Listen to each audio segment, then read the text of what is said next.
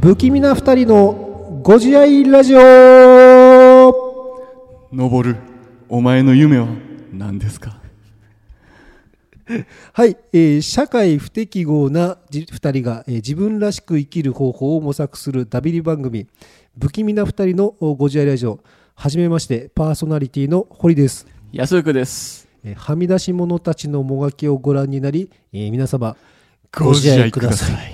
よろしくお願いします。よろしくお願いします。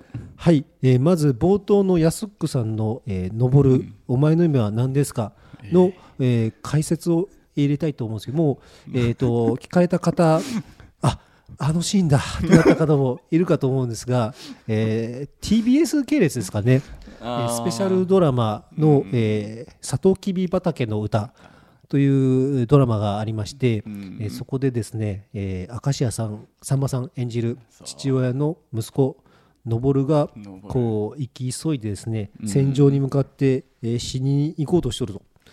いうところで、えーさんまさんが、えー語りかけるシーンですね。登る。お前の夢は何ですか？はい、懐かしいですね。それに対して登るはなんて答えたんですか安久さん？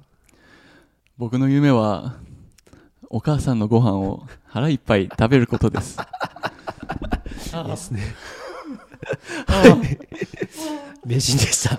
はい。で、えー何を言っとるやお前らっていう感じなんですけど、まず僕たちは何者かっていうと、まあ生きては見た通りおるんですけど、うんえっ、と言うほどうまくもいってないと。でギリギリ社会人をやっとるんかなっていう中年男子。中年男子です、はい。で、えーなんでギリギリえー社会人やっとる、えー余裕もない中年男子がこのラジオをやることになったかというとですね、えー。この安くにはですね なんとファンがいます。何を隠そう私も、えー、やす堀も、えー、安くファンですえー安くファンからですねあの、まあ、ここにいないファンの方から、えー、安くさん本出してくださいはい。という話が来てたり、で全然その出版社とかじゃないんですよ。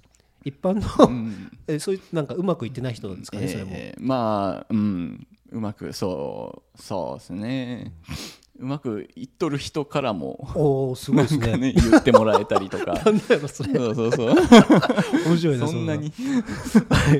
で、そうい。う話があったり、まあ、僕からですね、もう、なんだろう、この安くの話を、自分だけ聞いたのなんかもったいないなっていう、あ、そうだ、ラジオ、ラジオやったらみんなに聞いてもらえるな、みたいな。うん。でそういう声を受けてですね、まあ、僭越ながら、えー無名やし別になんか成功とかを何もしてないんですけど、えー。ええまあ、やってみようと。やってみよう。面白そうやと。おもろそうや。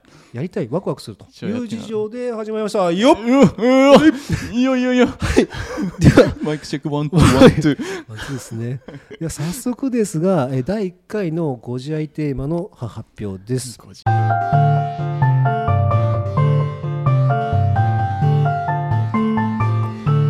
なぜ社会的に成功していないのにファンがいるのか、えー社会不適人適合人間のおブランディング術。い。やこのままいきますよ。この前このままいきますよ。はい、えー、まあギリギリ社会人ですからね。このうままあくいくわけはないんですよ。うん。そのまま出しましょう、うん。そのまま出していきましょう。はい、えーそうなんですよ。こんだけ、まあ、ね、こうやって、ろくに台本も読めないとうん。いうような2人なんですけど、ええ。まあ、こんだけ社会的に成功している安くやなとファンがいる。ということは、えっと、僕思ったんですけど、安くというブランドが確立してるんじゃないかと。いう仮説を立てまして、えー第1回のテーマはこのテーマでダベりたいと思います。お願いします。はい。はい。でそもそも安福がどんだけ社会的に成功したいのかというところをご紹介したいんですけどちなみに今の職業、まあ、男っつったら仕事ですよねきっとえねえ、男。私の今の仕事は工場で機関従業員やりながらマラソンやってます。マラソン楽しくやってますマラソンはもはや僕の生命活動の一部です。はい。まず期間期間後っていうの期間後ですよね、そのええ期間後えー半年単位ぐらいですかね。半年で単位とかで。契約してええ。労働者のことで、まあ、企業の業績が悪化すると、うん。えー契約更新されず切られちゃったり、ええ。まあ、あとあこいつ使えんなって思うとこう契約更新されなかったりとうんいう存在ですかね。そうです。まあ、あとはマラソンは別にしあのなんかその社事業団の選手とかじゃなくてうん。ただの趣味趣味趣味 もはやもう趣味の域を超えてしまう。別にそんなレベルめっちゃ高いわけでもないけど低くもないって感じですよね。低くもなくでもマラソンをやってないともう仕事に仕事場でろくに話もできない ろくに喋ることもできんので ギリギリっすねまさに。マラソンは仕事の前の仕事です、なるほど。あ大事ですね。仕事するには自分が整ってないとうん、そういけないですもんね。なるほどなるほど。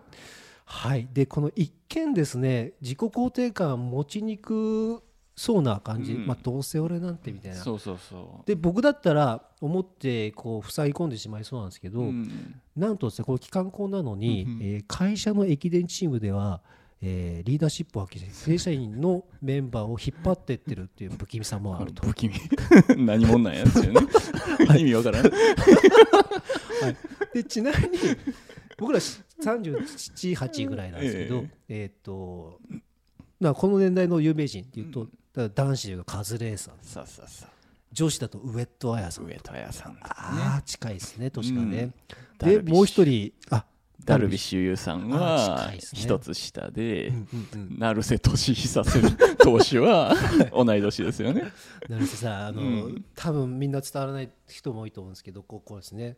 このこじんまりしたフォームからすごいキレのいい球投げ、えー千葉ロッテマリーンズの選手。だったんですけど、うん。はいまあ、あと有名どころで言うと、あの大谷選手ではなく、うんうんはい。報徳学園の 大谷投手ですよね。来ましたね今のお話解説しますと、えー大谷って一般的に言うともうあのメジャーリーグでバリバリ WC、まあ、WBC の活躍した。エンゼルスの大谷にとる選手なんですけど僕らの中でもう一人大谷選手っていて、うん。えっと何年前ですかあれ？20年ぐらい前。20年前、に甲子園で活躍した名門報徳学園高校のえ大谷。えうん。投手。大谷投手、いい選手でした。選手で。したあの前歯がちょっと出っ歯気味で、いつも笑って見えるんですよね。できるでしょ。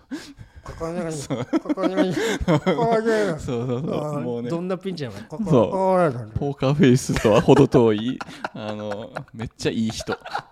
絶対いい人なんやろうなって。そうですね。いい選手でした。はい、ちょっと話がそれたんですけど、えーそんな肩書きだけだとですね全く凄みが伝わりづらいかなと思う安福さんなんですけど、えー実際問題えーすごいんです。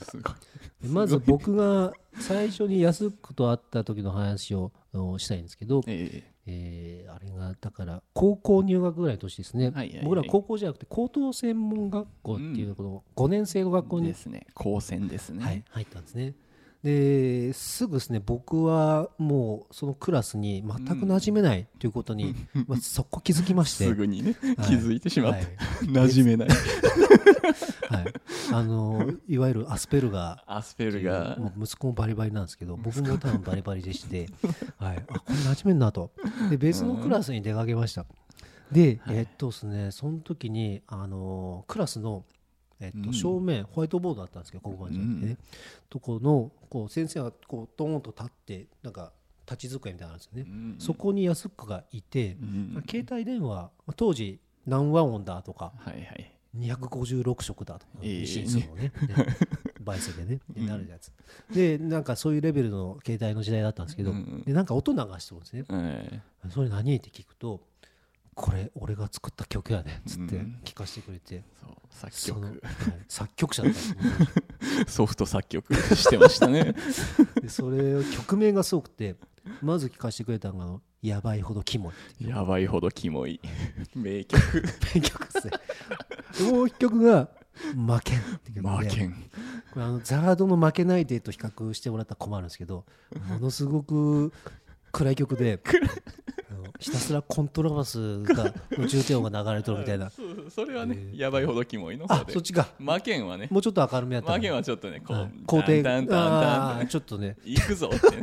あまあまああったあったいう衝撃の、あこれはすごいすごい選手来たなみたいな。すごい選手。が そういうファーストセッションで、まあそもそもがね野球部。ああやったんですね。そうそうそう。あ部活がそこで知っとった一緒で。からその曲も聴かせてくれたみたいな。そうそうそうまあ野球部僕もさすがに同士でねあれですね自分のクラスでさえ馴染めないのにあの違うクラス行っていきなり突っ込んではいけんか。ら 面識あったんですね多分ね。面識ありましたね。はい、でもうあれからもう20年以上が経って、うん。なんやかんやでこうやって関係が続いとってっていう、まあ、感慨深いですね。そうですね。はい、という若かりし頃の話は一旦置いといて、うん。えーっとで一旦僕らなんちゅうかその野球部やってたんですけど、高校野球まで、うん。辞めた時に辞めた後すごい腐ったんですよねやっぱね。腐りましたね。だから矢く今すごいって言われてて僕もすごいと思うんですけど、うんなんちゅうかやっぱりすごくない時期が長いというか、んえー、とずっと腐ってたんですもんね。で何年ぐらい腐っとったん俺ですか？10年。しんどかった。うんしんどかったほんま。そうだな。よく生き延びた。よくぞ。よくぞここまで まあ、だとすると,、えっとずっと腐っとって、うん。でもこうやって今あすごいねいいねっつって言われうん出したきっかけみたいななんかあるんですかね？ああねえ。そう、うん、すごい。今もねなんかすごいとかいろいろ言ってくれる人が増えたんですけど、はいはい。うん、腐っとった時期は。うん、どんな心境やったんですかね？腐っとった時期は。俺ほんまはすごいんやぞ。ああ。痛いな。痛い。俺俺ほんまは勉強もやればできるし、運動も昔でもやってとないみたいな感じがやってないあー。暗いように見えて俺俺飲み会ではこんだけ騒げるんやぞ。わかる。俺実はすごいやぞみたいななんか思っとるだけで 全然何もできてないみたいな感じがそうそうあれわかるな、ね。俺もそんな感じだった気がするな。で、うん。その そういう時にバイト、うん。その時フリーターやったんですけど、うん。その時の女の子に言われたセリフが「ん福ちゃんは人として信用できないよ」いかんっすね、うん。全然すごくないっすね。全然すごくない。何もすごくない。じゃあなんか見下されてますね。見下されたなるほど。なるほど、うん、不気味不気味そうそうそただただ不気味で、うん。えっ、とあかんやつやったあかんやつやった。感じなんですね、うん。はい。それで、うんうんもうねいもう行き着くとこまで行って、自殺未遂みたいなそういうとこまで行うんって、うんそれが、まあ、未遂に終わったとこから、一気になんか、もう解放されたというか、うん、どうでもリバイバルですね。リバイバルって何やったっけ？まあ生き返り生まれ変わり。蘇りみたいな、うん、そうそう。そこでなんか生まれ変わったような感覚になって、うんで何もカッコつけなくなったっていうのねはあ。りましたね。なるほど。なんかあれですね、えっとその辺にヒントがありそうな気がしますね、うん。こうなんだろうえっとダメな自分を認めたってそいううそうそう感じですかね。背伸びは全くせずにせん。ようになって。だからあなるほどなるほど。だから本当はすごいやぞってずっと思っとったところを、うん。あ俺全然すごくないしただただダメなだけだ。俺はカスなんやって。俺なるほど。カスやわって。はいはいはい、はカスやって人に笑いながら言えるようになりましたい、ね。なるほど。そこが転換点ですね。そなるほど。っからなぜかすごいって言われるようになって、はい、あの歴史秘話ヒストリアだと「あらら」ってこう「あここだ!」みたいな。うんここで歴史動いたみたいな感じでね。3分の2ぐらい過ぎたとあころでそうそう。いつも絶対来るとこですね、う。ん。はい。秘密ので すからあのなんかね女優さん好きやったもんね。ああはい。はいね。宮島舞さん、うん、素敵な素敵な女優さんです。宮島舞さんまあぜひはい。ご覧ください。ご教えください。最高最高そうなんですね。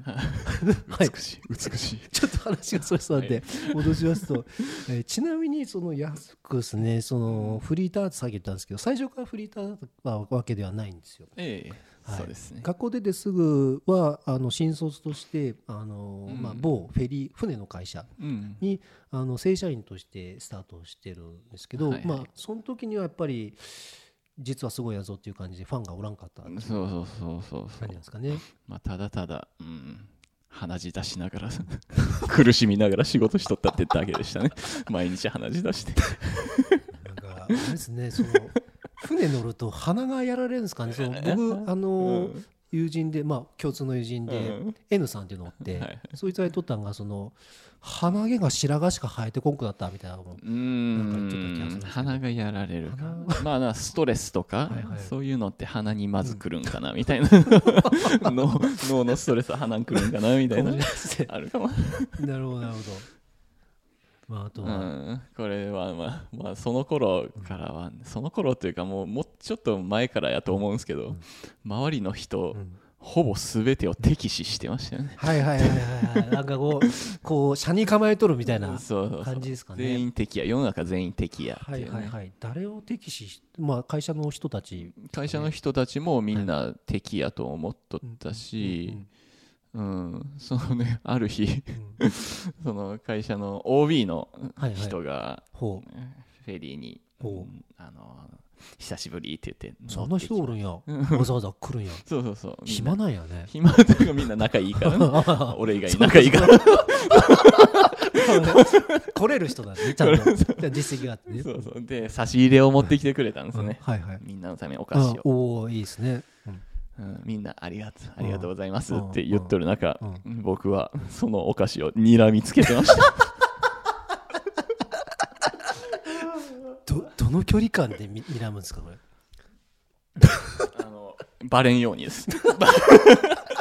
バレんようにちょっと遠くから。面白いめな。んどくせえ。ん。ありがとうございますって言わなあかんやん。け、めんどくさいの。なるほどね。俺を俺に言えと言っとるものに見えるんですね。腐っとるな。腐りきってますねこれね。当時は。終わってる。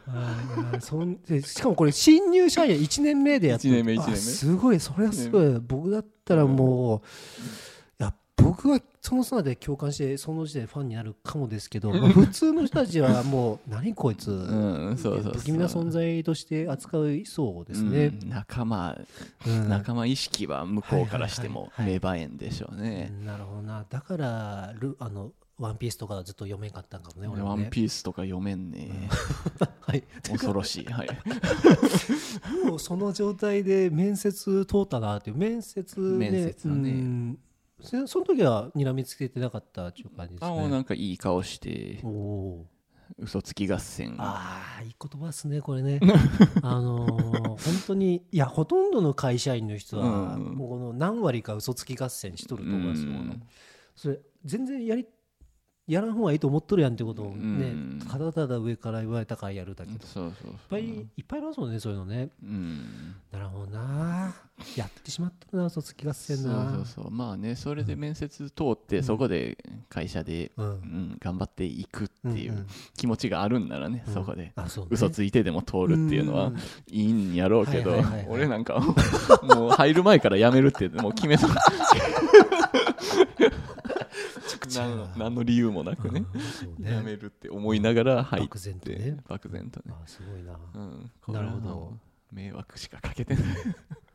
ほんでそれは21ぐらいの時うんで、21今から16年前ぐらい。そうそうそう。うんそっか。そっかすごいな。もうと尖りまくっとる尖りまくり。ほんでそこを半年ぐらいですかね。半年ぐらいは。あ1年半。おおうん。バッチリ鋭いじゃない頑ですか 張ってでしょバッチリ合戦できとるじゃないですかうん。嘘つき合戦。すごいでしょ。1年半働いて、はい。その先も、そこ辞めた後はい。フリーター、はいはいはい。フリーター生活が、えー5年ちょいおうおうおう続いたけどはい。1年半以上続いたことはなかった。おー。なるほどね。うん。なんかただから今はまた後ほどということで、ええ。はい。でえー、とそっから、うん。そうフリーターになって腐ったままうんうんうん。でこの何もえー、かっこつけんくなった状態に変わったきっかけみたいなのがさっきもちょっと出たかもしれないんですけど、詳しく言うとまあその時28歳で、はい、お。28歳で。といえば今の大谷選手、ああ。まあ報徳学園じゃない方の。そうですそうです。戦ってますね。海の向こうで戦ってます。僕はその時。舞鶴の 京都府舞鶴の海で戦ってましたね。自分と。え大谷さんはアメリカと戦った戦ってましたね。安久さんはええ。舞鶴の、は舞鶴の海。これどういうことかというとその時京都市でい。京都市であのフリーター生活してて、はいそれである日 あの あーバイトち寝坊しましてああかん遅刻するって。急げ急げ。えーっといろいろ持った。えー何やら持った何やら持った。携帯持った。瞬間に携帯を叩き壊しておいわおいわって言ってあの叩き壊してそれでそのまま放心状態であの2月結構寒いね、うん、雪も降っとる中はい。上着着込んで、はい。えっと会社に行くのと逆の電車に乗って逆向きの南に行かなあかんのに北向きの電車にの始発に乗って 雪ふ雪降る中ね。雪降る中。トンネル抜けたら雪やったんですね。雪トンネル抜ける前から雪やった。ででで3時間ぐらい乗り継ぎとかしながら舞鶴の海まで投身自殺しに行こうと。そうそうそう、はい。で行って着いたんですね、はい。で舞鶴の岸壁まで行っはい。て、はい。はい。一歩足を踏み出しました、はい。で海見たら寒そうやからはい。やめました、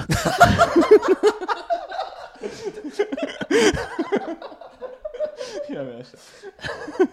決意軽っ。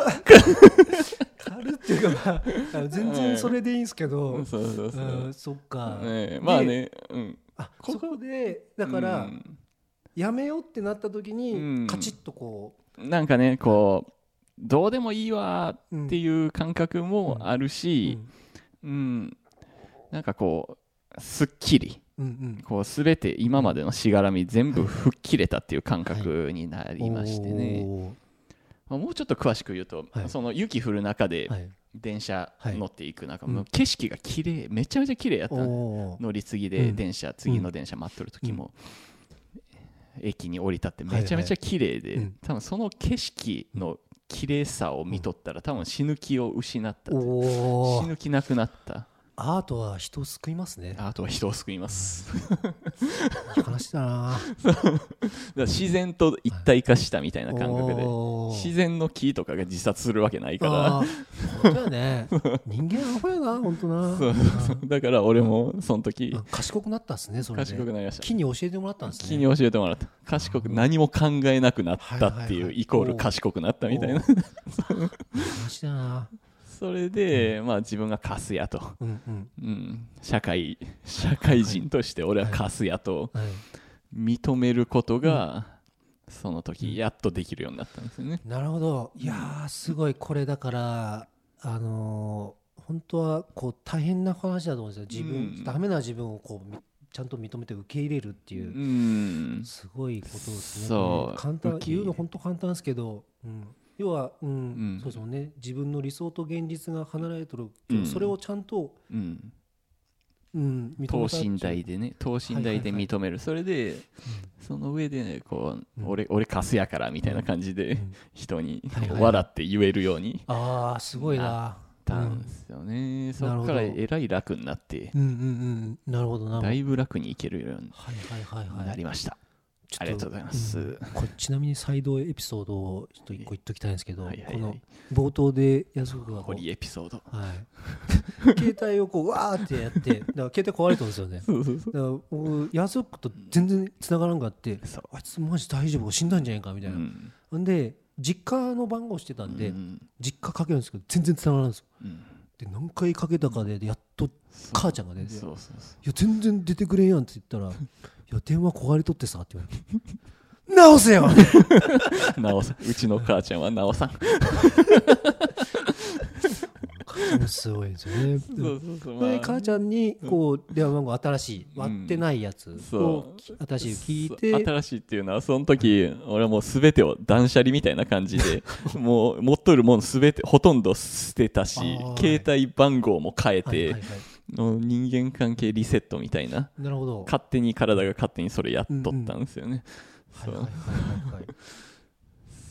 それで堀は電話かけてくれとったけど、うんあの繋がらない、はい。もうこっちは電話番号変えとるから、うん。うん、何回もかけてくれとって。あそうなんですよ。そまず第一関門か実家の番号あの 番号変わってすらないに捉えられんう、と、う。ん、猫が 猫屋敷やから。猫がもう電話こうほとんど壊しとるから。あんま繋がらんかった。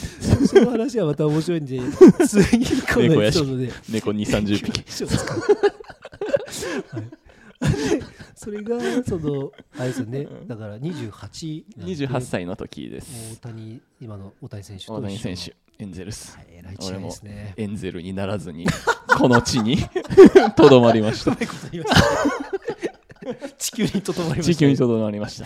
はい、まだ可能性ありますからねとどまった以上は、たまらんたまらん、はい、いやーなるほどな。でも安くも10年もかかったんですねそう鎖期間10でも年、はい、で今思えばそこなんか起点、ターニングポイントになって、うん。安くの何らかのブランドができていったんじゃないかとう思うんんですけど、この安くのこのブランドって言ったらちょっとかっこよすぎるんですけどそう自分ではねブランドとは思ってないんですけど、たただ。だ他になんか思いつかんことでブランド言うとるんですけど、頑張って生きとるだけなんですけどね。言語化すると何になるんですかねこれは。言語化できました。あこれははい黒レンジャーです黒レンジャー。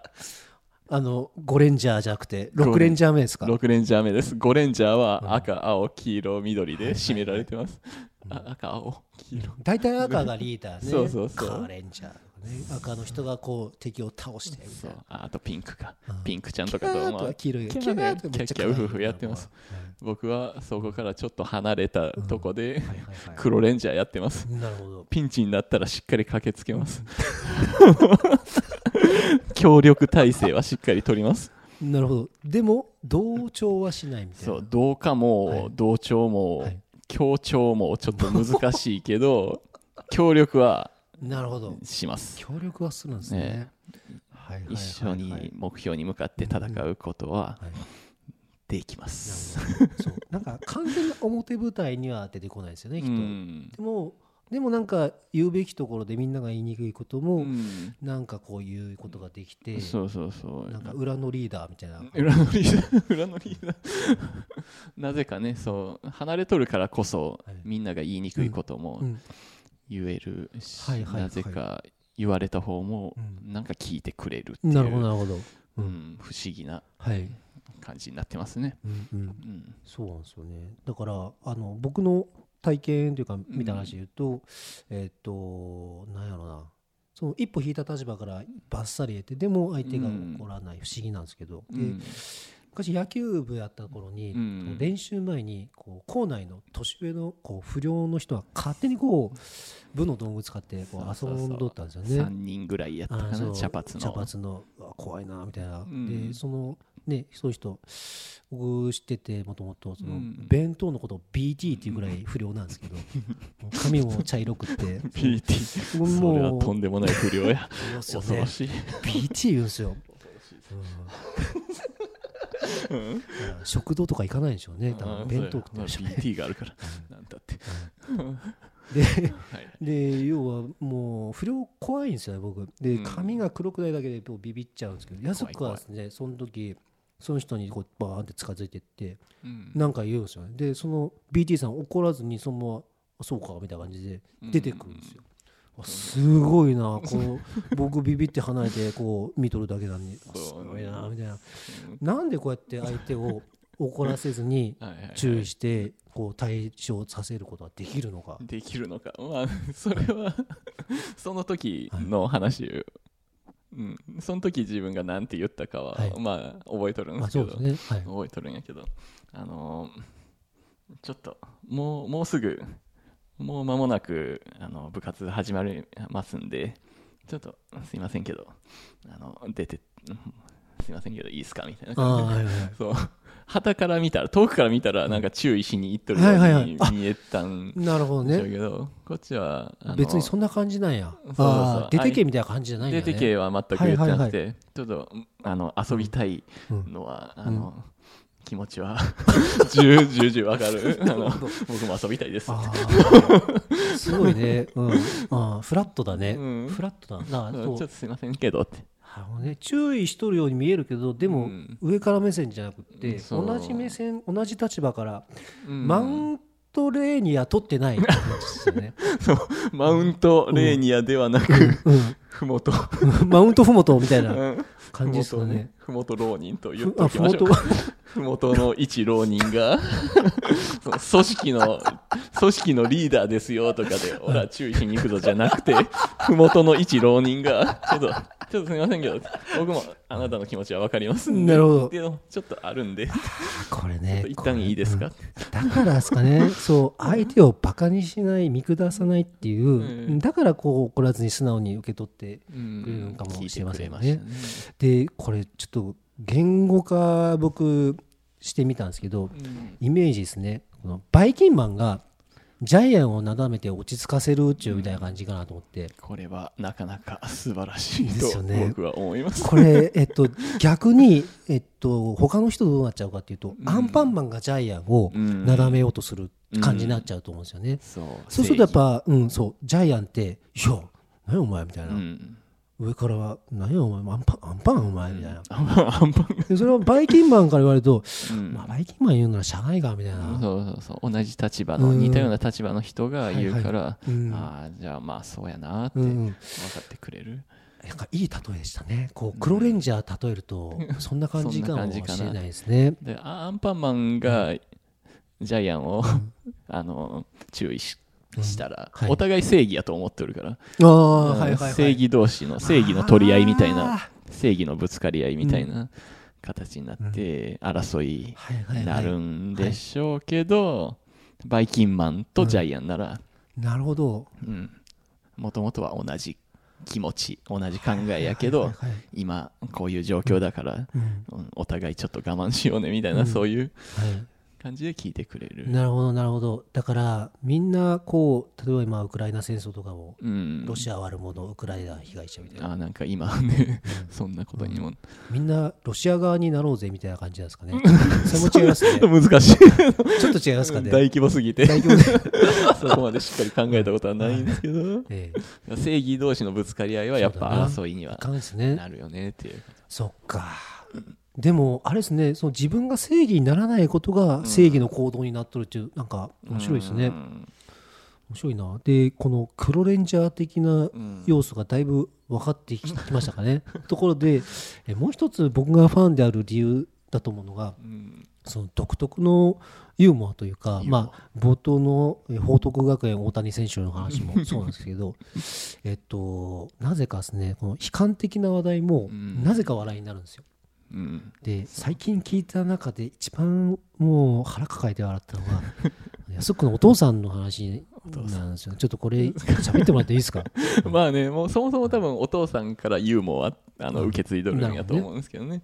お父さん今もう年ではい。あの認知症がだいぶ進んでもう物忘れも、うん、なんとか子供の名前もなんとかわかるぐらいの感じでね、それでいよいよあの認知症のえっと、えー介護認定。おお結構深刻な段階ですね。そうそうそう、はい。介護認定のために病院に連れて行きまして、ほんでまあその診断テストを受け取るのを後ろで、はい。うん、兄と一緒に2人で見てたんですよ、はいはい。ああいろんなテストあるんやなって見ながら見てて。その中の一つであの先生が野菜の名前を思いつく限うんうんうん。り言ってくださいって。うん。はい。10個でも20個でもってね、それでで野菜かーってななんやろなーって、うん。お父さんがはい。絞り出した答えは、はい。ぜんざいそうめんサバ。ぜんざいそうめんサバでした。惜しい。惜しいいいとこ行っとる。かすってもない。あー惜しい惜しい。惜しかった惜しかった。かい。やー素晴らしい。あー素晴らしい。あでも全部食べ物ですもんね。食べ物。あうん。そういう意味ではもう全然、うん。なんだろう。正解の範疇ですねこんな。正解正解。だってこう鍋とか言ってないですもんね。鍋言ってない、うん、金属言ってない。全然 金属もプラスチックも言ってない全然まだ生きてきまますね、うんあ十分。それが言えたら十分。うん。で逆にあのデザートの名前言ってください。麺類とか言ってください。っつったら、うん。その、うん。ねそうそう大根人参うん。じゃがいもみたいな、そうそうそうそっちいけるから、ね。うん、そうそうそう。質問がうん悪い質問が悪かった、うん、質問が逆やっとる 質問が悪いでただこれ面白いんですけど、え実際自分の親がそうなった時に、うん。こう言えるかっていうとやっぱすごい悲しい話でもあるんでえボケちゃったっていう、うん。そうそうそう。でもやっぱ悲劇と喜劇喜ぶ劇ってういうのは、ん。まあ、紙一重と言いますかそこをちゃんと喜ぶ劇の方に持っていけるのがすごいなと、喜劇ね、うん。そうそうそう。そう。ちゃんとねこう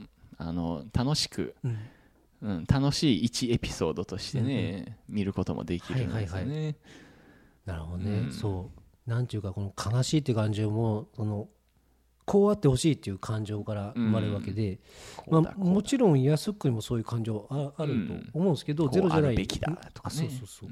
うん。ちゃんとこの自分の状態やっぱこの舞鶴の海がでかかったんですかね、うん。でかかっちゃんとこう客観的に捉えてまず受け入れるっていうことができてるのかなということで、うん。えー伝わりましたかねこの安くのブランド力は。ブランドなんかそれは。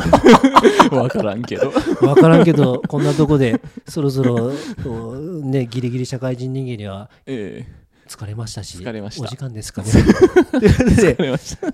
第1回終わりたいと思います。ご自愛ください。ご自愛ください